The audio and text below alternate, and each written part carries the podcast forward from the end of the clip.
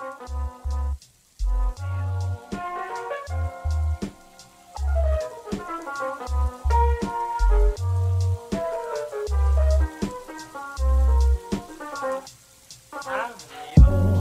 what's up, everybody? This week, I'm so very fortunate to speak with the incredible poet Tim Seibles about his upcoming work, Voodoo Libretto. This is episode 86 of Untenured Tracks.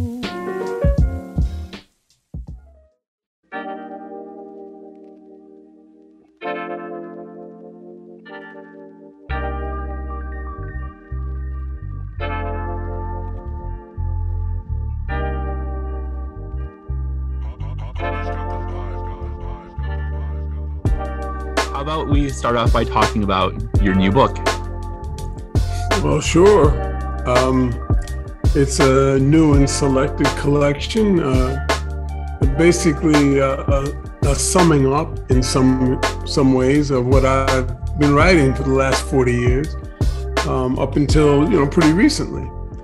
Um, so you know there are a couple things that were that were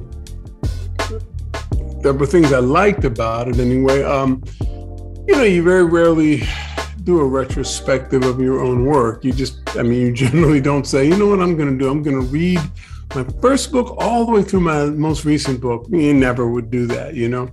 So uh, having this collection come to, you know, to be was, uh, gave me an excuse to, you know, just go through all these things I've written. And, you know, so it's, it's funny. You just, you sometimes I think you forget how much of your waking life you had committed to trying to say things a particular way, you know.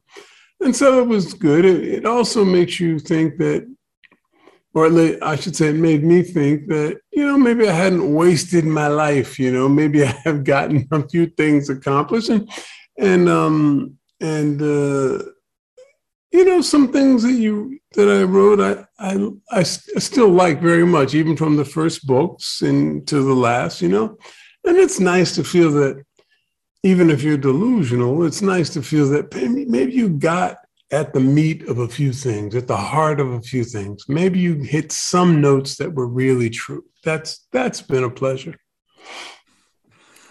so I'm glad that you um, are able to look back at your career with such positivity. That's that is that is that is good to know. Um, and I have to say, as as the outreach coordinator for Etruscan, I can hear Phil Brady somewhere behind me saying, um, "Please do read through the selected works of Tim Seibles available at Etruscan Press, um, and that they're all they're all gems."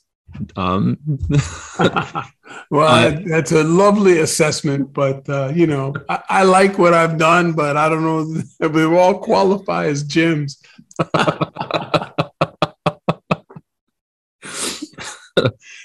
um, I Phil is mad right now. I can hear, I can hear it. um, so what what is it like doing a project like this on a more serious note, where when you are trying to um, pull out selected works from the past and and find ways to kind of marry them or, or blend them with new with new pieces and new ideas.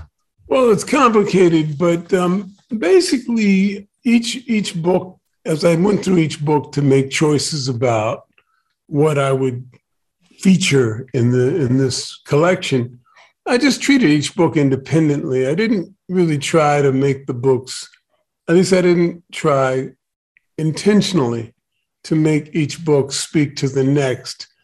My assumption was that because I am the same writer, a number of the same themes are going to recur. Mm-hmm. And I think the relationship between the work will be pretty clear mm-hmm. in some respects. But I also wanted there to be chances for someone who was reading the collection to see that, you know, there are different kinds of departures from maybe what had happened in earlier work.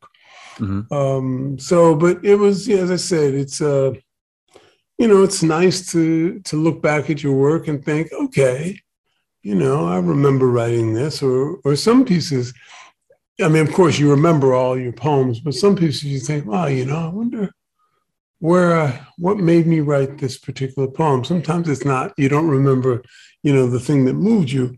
Um, other than that, um, the, the difficulty, of course, is picking the poems that you're going to have featured in this last collection, and then the poems that will be relegated, you know, to the original collections mm-hmm. forever. And only people who have those collections are going to see certain poems, mm-hmm. and that's difficult because you know, um, I, I I like my poems.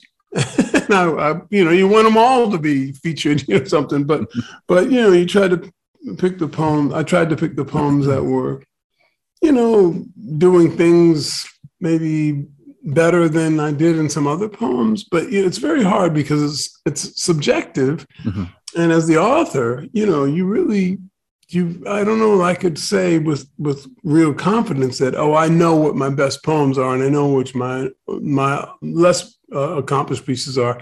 You think you have an idea about it, but I don't know. You know, mm-hmm. again, if you're the author of things, it's not.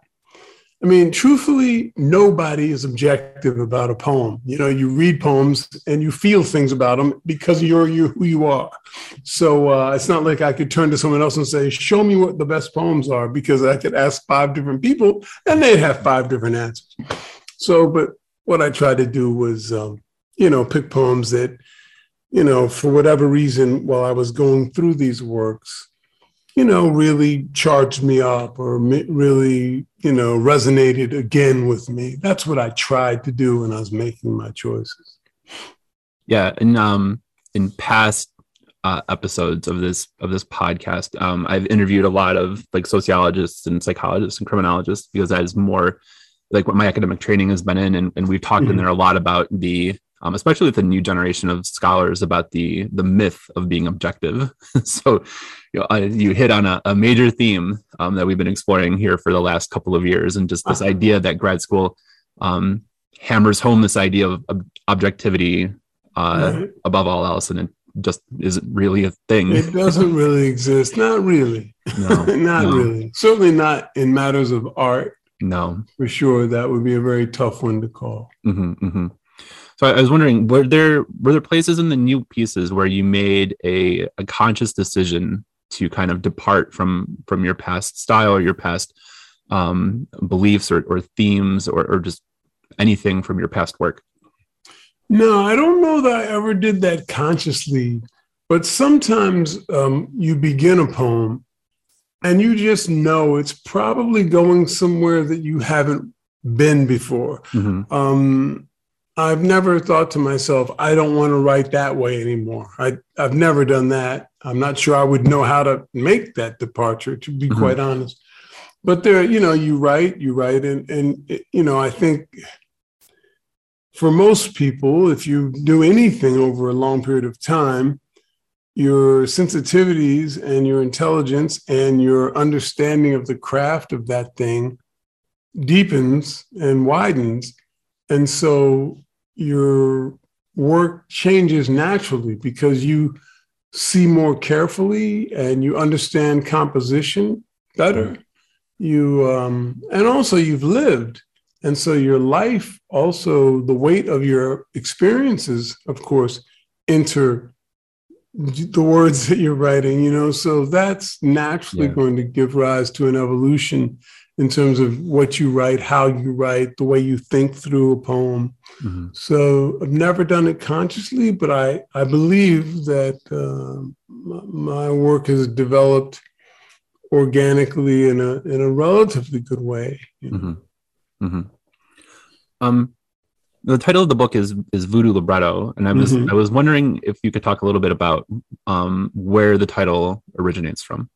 Well, it's funny that you'd ask. Um, one of the dedicatees um, to the book is Jimi Hendrix, and uh, and I've loved Hendrix since I was a kid, and I still to this day find probably no single artist's work as ultimately compelling to me as his. Um, now, and I love many musicians. I don't want to uh, get, want you to get me wrong, but his his overall his over the overarching gestures of his work for reasons that of course will remain mysterious just speak to me in a really um, profound way Mm-hmm. And so he had this song called Voodoo Child. You may know this. I don't know. You're younger than I am. There's no reason you would necessarily know Hendrix the way I do. But um, but he had a, a, a song that I love called Voodoo Child Slight Return. Mm-hmm. There was another piece um, that was just called Voodoo Child. And uh, and in it, basically, he's proclaiming that he is a different thing. He's a voodoo child, unlike anyone else, which of course he could prove by the way he played the guitar. and so I don't know, I just love the idea of voodoo being this kind of pagan spirituality, spirituality that suggests just a different order of things mm-hmm. in the in the cosmos or in the human in the human uh, world, a human slash transcendent realm. Um, and so I, I, like the word voodoo. Also, its sound. I like the sound of it. And a libretto is a long, a long oral work. Mm-hmm. And so this collection is a long, you know, oral work. Uh, even though it's on the page, of course, it's, it's, you know, in your mind, you are speaking the poem as you read it. Um, and so voodoo libretto, I like the sound of it. And I like the idea of borrowing uh, that title um, uh, that word from Hendrix's, you know, his his his album Electric Ladyland, uh, Voodoo Child and Voodoo Child Slight Return. So I just like voodoo, and, and, and there's something also there's mischief in um, in that title too. Voodoo is you know part of the dark magic, or you know the quote unquote illegitimate approach to spirituality, mm-hmm. and I just like the idea that um, Hendrix claimed that he was a voodoo child. And by my great and enduring passion for his music, I feel like a voodoo child too. that is, and so uh, and so, so that's where the title comes from. yeah, I, I like. Yeah, I mean, voodoo is very. It has a very rebellious history, like much like Hendrix, right? As this yes. sort of mishmash uh, of, of various sort of religious and spiritual practices brought over uh, by people who were enslaved and just kind of That's a way right. to rebel against that's um, right. All of all of the all the various orders of the day. Yes, there there is an African spirituality that stands in direct uh, contrast to what would what we would experience of Christianity. Yeah, uh, and I like the idea of there being this alternative way of imagining what is sacred or engaging what is sacred and, and engaging what is not visible. Um, however you want to imagine that. Uh, and so I like that. And I also, as I said, I don't have I don't have a lot of, of affection for the larger, extremely well organized and really aggressive religions.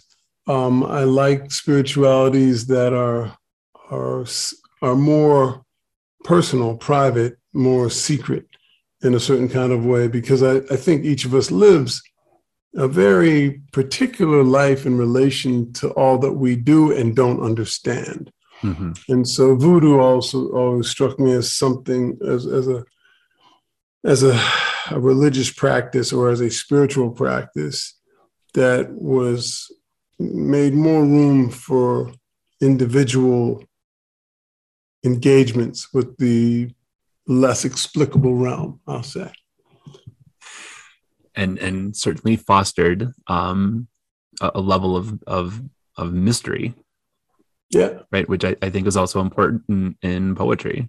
Yes, absolutely. And yeah, you want, I mean, mystery is a part of every moment that we're awake. We just are often inattentive to mystery, mm. or we are so insistent on making sense of everything that we simply sweep aside all that we can explain and, on a daily basis. And I like the idea that voodoo, it, the very word voodoo makes people think of, you know, something out of bounds in some way, some other way of being that is, at least in terms of the Western model, something that, you know, is, um, uh, what would you say? Well, certainly rebellious, but also just um, apocryphal and uh, threatening in a certain kind of way because the church certainly didn't want to talk about voodoo. I'll tell you that.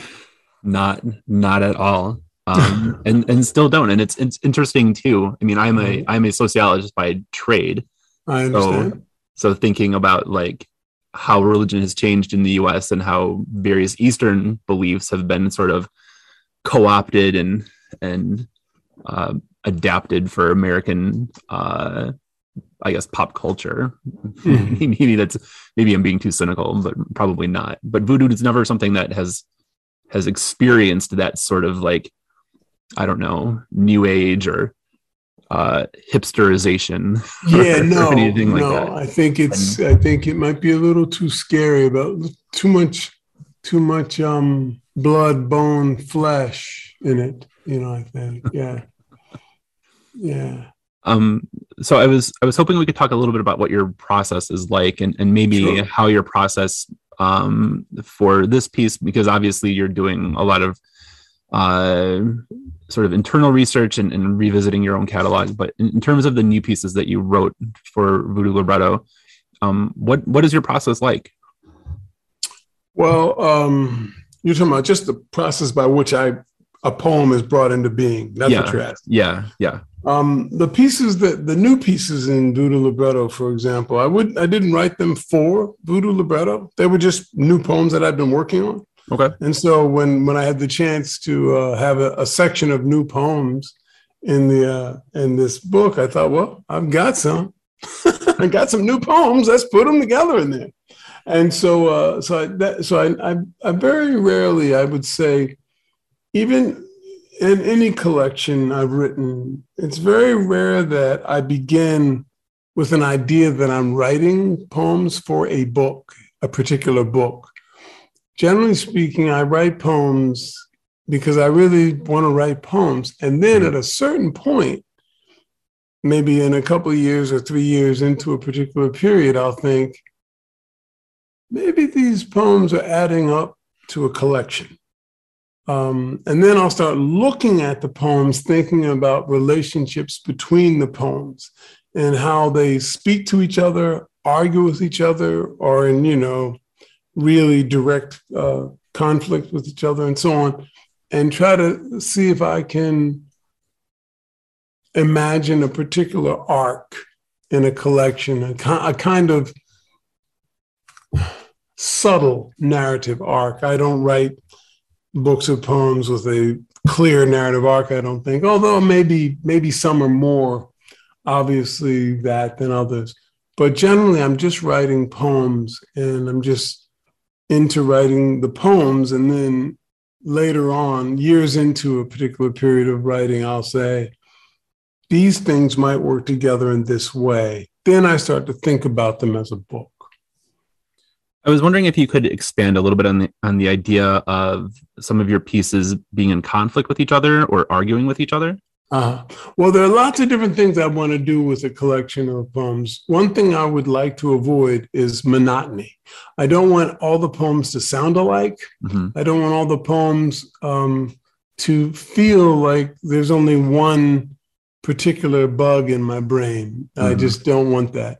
And so I've written poems, some uh, in a, a single collection, for example, there will be funny poems, there'll be political poems There'll be poems that are erotic. There'll be poems that are erotic political poems. There'll be poems that involve personas. Other poems that are clearly probably have a more autobiographical uh, uh, uh, origin. Um, so I, I'm trying to to what I'm hoping is that page by page, uh, a reader will will will be surprised often. Will say, "Oh, wow, I didn't expect that," or "Oh, you know," as opposed to reading, you know, ten poems and thinking, "Well, I kind of know what this is all about." You know, I may or may not have to finish this book. I want it to feel like I don't. I want the reader to have the sense that that she or or he do, don't doesn't know um, what's coming. Um, and uh, those are the books that I enjoyed most as a reader when I was a young man, and as even as as an older man. Um, but that's what I'm going for a surprise. So sometimes there'll be a poem for example, if we speak in terms of tone, there'll be a poem that'll be very, maybe delicate, tender in a certain kind of way. And then very close to it, maybe the next poem will be much more hard line, maybe cynical, maybe bitter. You know, I mean, for example, that the collection Fast Animal, which was the, the book that came out before One Turn Around the Sun. What I was doing is I would have these poems that reflected on being a teenager. And in many respects, they were poems of innocence. Really, that's what they were. They were what I, you know, things I did not understand about life and how a particular experience may have sharpened my understanding or at least grew me up a little. I'm not sure I, I have any uh, poems in there in which suddenly a revelation comes and I am completely a new man. I don't think that happened, but in, incrementally you become a bit wiser, um, a bit more aware of what the stakes are in this life. And uh, and I went in those poems of, of teen of reflecting on my teenage years, you know, those I would call in many respects, even if they're they're funny, they would be more tender pieces. I would certainly feel tonally that those poems are just saying to the reader, for example, isn't this the way it is for us as when we're young? You know, like, and and I'm hoping, of course, to engender you know uh, that impulse toward you know rec- for the reader to recall his or her own past and think yeah i remember being a teenager and having an experience that was similar to this. But then in sharp contrast to those poems were the poems in which blade the vampire slayer was spe- was speaking. When blade is in his mind and i guess for all intents and purposes in his world he's at war all the time he doesn't have any tenderness. He's he sees the world in pretty stark terms. The vampires are, are, are taking over the world, and there have to be a few of us who are willing to fight them and risk our lives ultimately to defeat vampires. Now, of course, in my mind, that's all metaphor. Um, I, I mean, I, I mean, of course, in the movies, there, there literally are vampires, and if you read into the graphic novels, the, those are literal vampires. But for me, Blade becomes an emblem of battling against evil, organized evil. You can call it, it could be racism, it could be really corrupt government, um, any number of things that were highly organized that are also in various ways killing us. Mm-hmm. Um, and so for me, the Blade character was a way I could enact a certain part of my own rage, a certain part of my own fury about why certain things keep happening, and and and also um, that part of myself that would would love to have a target to fight. But the fact is, most of what we suffer in the world, at least in my world, uh, in this country, is often not visible. It's attitudes. It's subtle things that happen behind your back. It's mm. what will the police officer do who's pulled me over? Mm-hmm. You know, it's it's the it's a level of anxiety of feeling besieged, but not having any way to directly address what is attacking you. And so with the Blade poems, the, the, the vampires become the object, the source of trouble, the source of evil. And so Blade is worn out and frustrated and you know and in, you know he's endlessly at war with with a with a, a, a group an organization that wildly outnumbers him you know? And so there's that. So that's a very different kind of engagement with reality than the poems about my teenage life for example you know? Yeah. and so blade can talk about killing. Blade will talk about having killed a vampire Whereas, you know, certainly the poems in which I'm, I'm exploring recollections of my teen years, there's no such violence as that. You know, it's all, you know, nervousness about girls or or discovering something about race. Uh, you know, mm-hmm. it's it's um, as I said, mostly what I'm trying to talk about is a, a kind of innocence that, mm-hmm. if we're fortunate, there's a period in our lives when the ugliness of the world is simply not really apparent. Mm-hmm. Um, it grow the, it, the shadow of of the of what is wrong in the world grows longer and longer as we live, and soon it is on us. And so Blade is the emblem of a, of, of a human being who has basically been consumed by the darkness that the world embodies.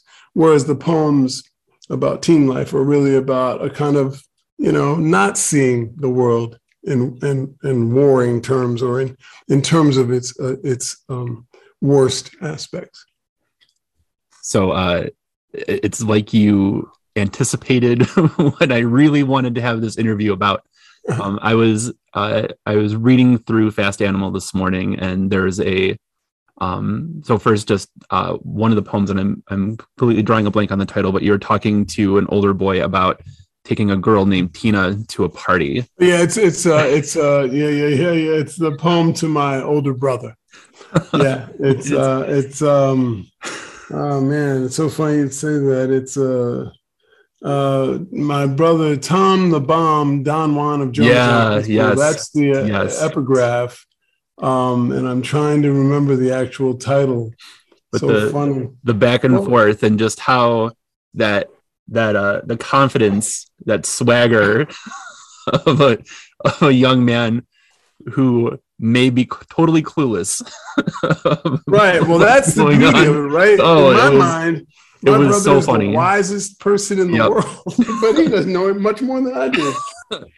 um, but to the to the to the other the other point about Blade. So the first time that I got to see you read at Wilkes, um, well before I I was familiar with Etruscan or, or anything like that, um, you're you were introduced as as the poet laureate of Virginia, and this is a very solemn thing. And uh, this is this is no disrespect to anybody who's done readings at Wilkes, but they there's a very there's an air of of seriousness around like I'm going to a reading, and you come up and and you read a few of your pieces, and then you say that you're going to read a poem about Blade, and I said, wait, what?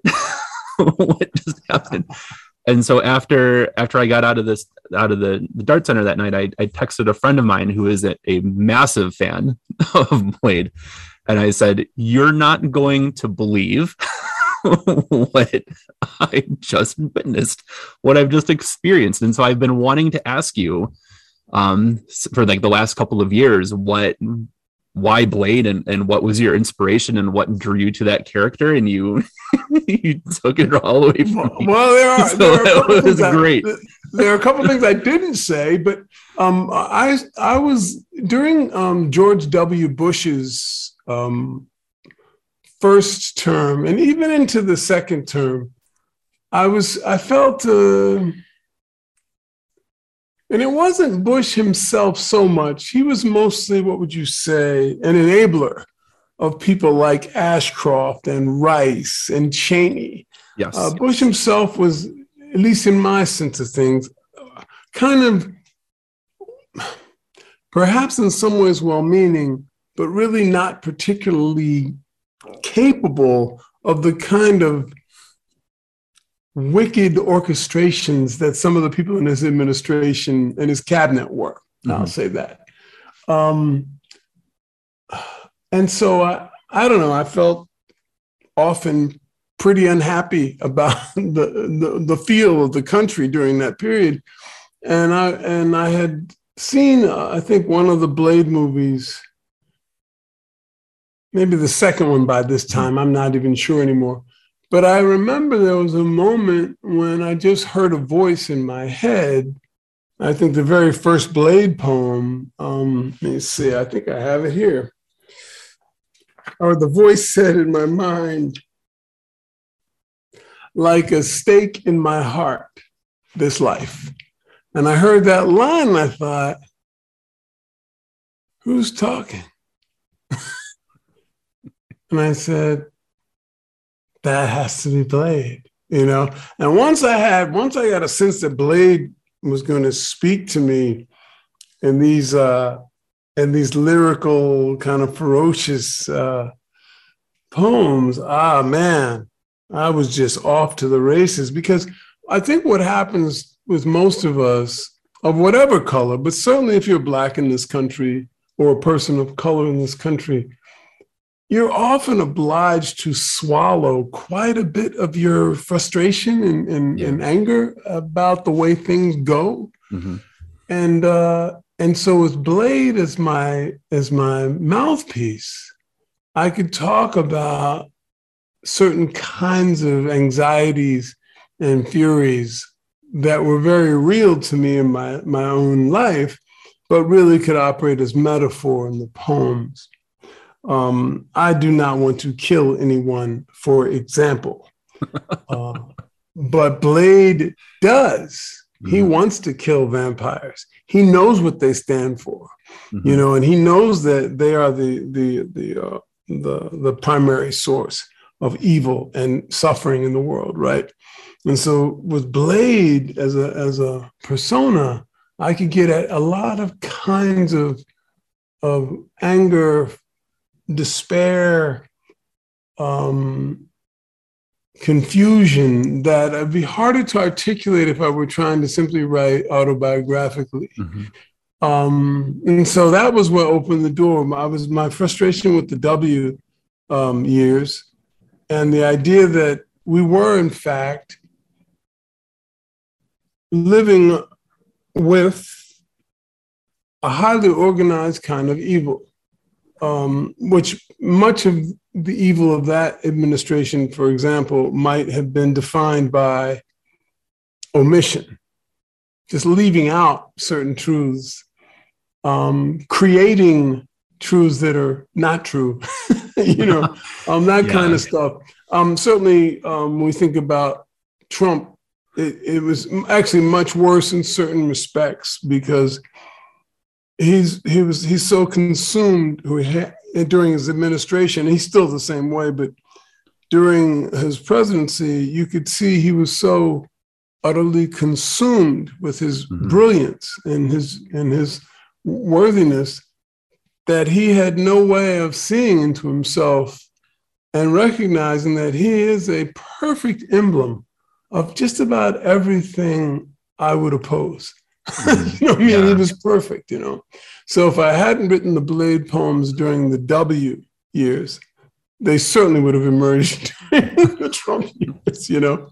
Yeah. Um. So yeah, but that's really where Blade comes from. He comes from. He, he uh, Blade just allowed me access to certain feelings and certain, Mhm. you know, ways of thinking that Mhm. you know, generally speaking, as a as a human being who aspires to a peaceful way in the world, I would not think. But of course, I I, I deal with terrible furies and, and frustrations, and so it was.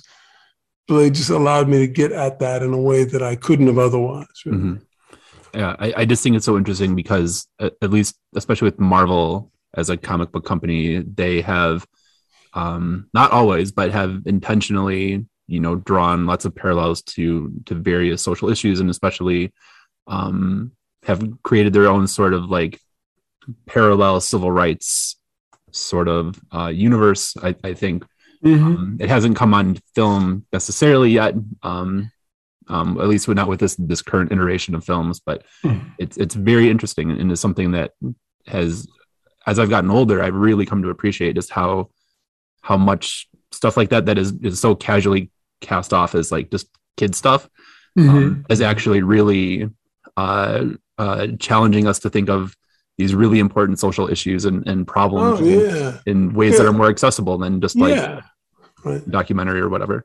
Yeah, it's more. I mean, in many respects, you know, the Marvel universe is is allegorical. Mhm. You know, it's really, you know, surely, though we wish there were superheroes, we don't have anybody that I know of who can fly or move around at the speed of light or all that. But Mhm. we do have extraordinary human beings who who try to help us while they're here. Mhm.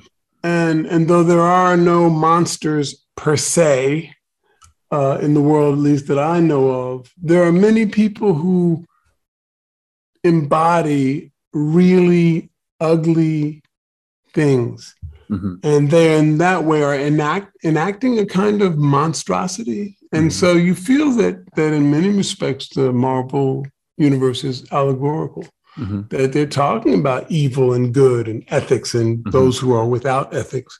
They're talking about those things. Um, but uh, you know, you can also just say, "Wow, look at Superman; he's so strong." Yeah, you can yeah. do that too. but I think there's a, another another level of thinking that goes on. Mm-hmm. Mm-hmm. Yeah, I I teach a class called Violence in Society, and we and we talk about like the origin of a lot of comic book characters and and why they were created and what they were meant to represent mm-hmm. um, as sort of a reflection of American values, and then how very shortly after they were created, there was a, a major backlash against them, and and there's a you know self censorship um, from a lot of comic book creators um, in order to mm-hmm. allow it to be able to continue to sell their stories, and it's just it's so it's such an interesting part of American history to me. that All all of the just all of it, all of it. So, um, but I have taken up a lot of your time today. uh, and I, I, do not want to keep you uh, trapped here while I dork out about comic book stuff. Oh, I, am so, you know, I'm enjoying the conversation. um, but I, I, do have to let you go because I have to, uh, I have dad uh, duties I have to go. Oh, okay. Oh, yeah. Well, I don't want to keep you from your dad no. duties. That's for sure. but anyway, well, uh, hopefully you got at least some sense of oh, definitely. I'm trying yeah. to do and and what kinds of things are ticking around in my brain. So. Absolutely. This has been this has been such a pleasure, Tim. Thanks. Thank and so thanks much. for taking your time and being so thoughtful, Andrew. I really appreciate it. Oh, I appreciate you. Um, okay. Enjoy the rest of your day. You too, my friend. For more on Untenured tracks, please go to untenured.space to access our archives, or go to patreon.com slash untenured to help support us.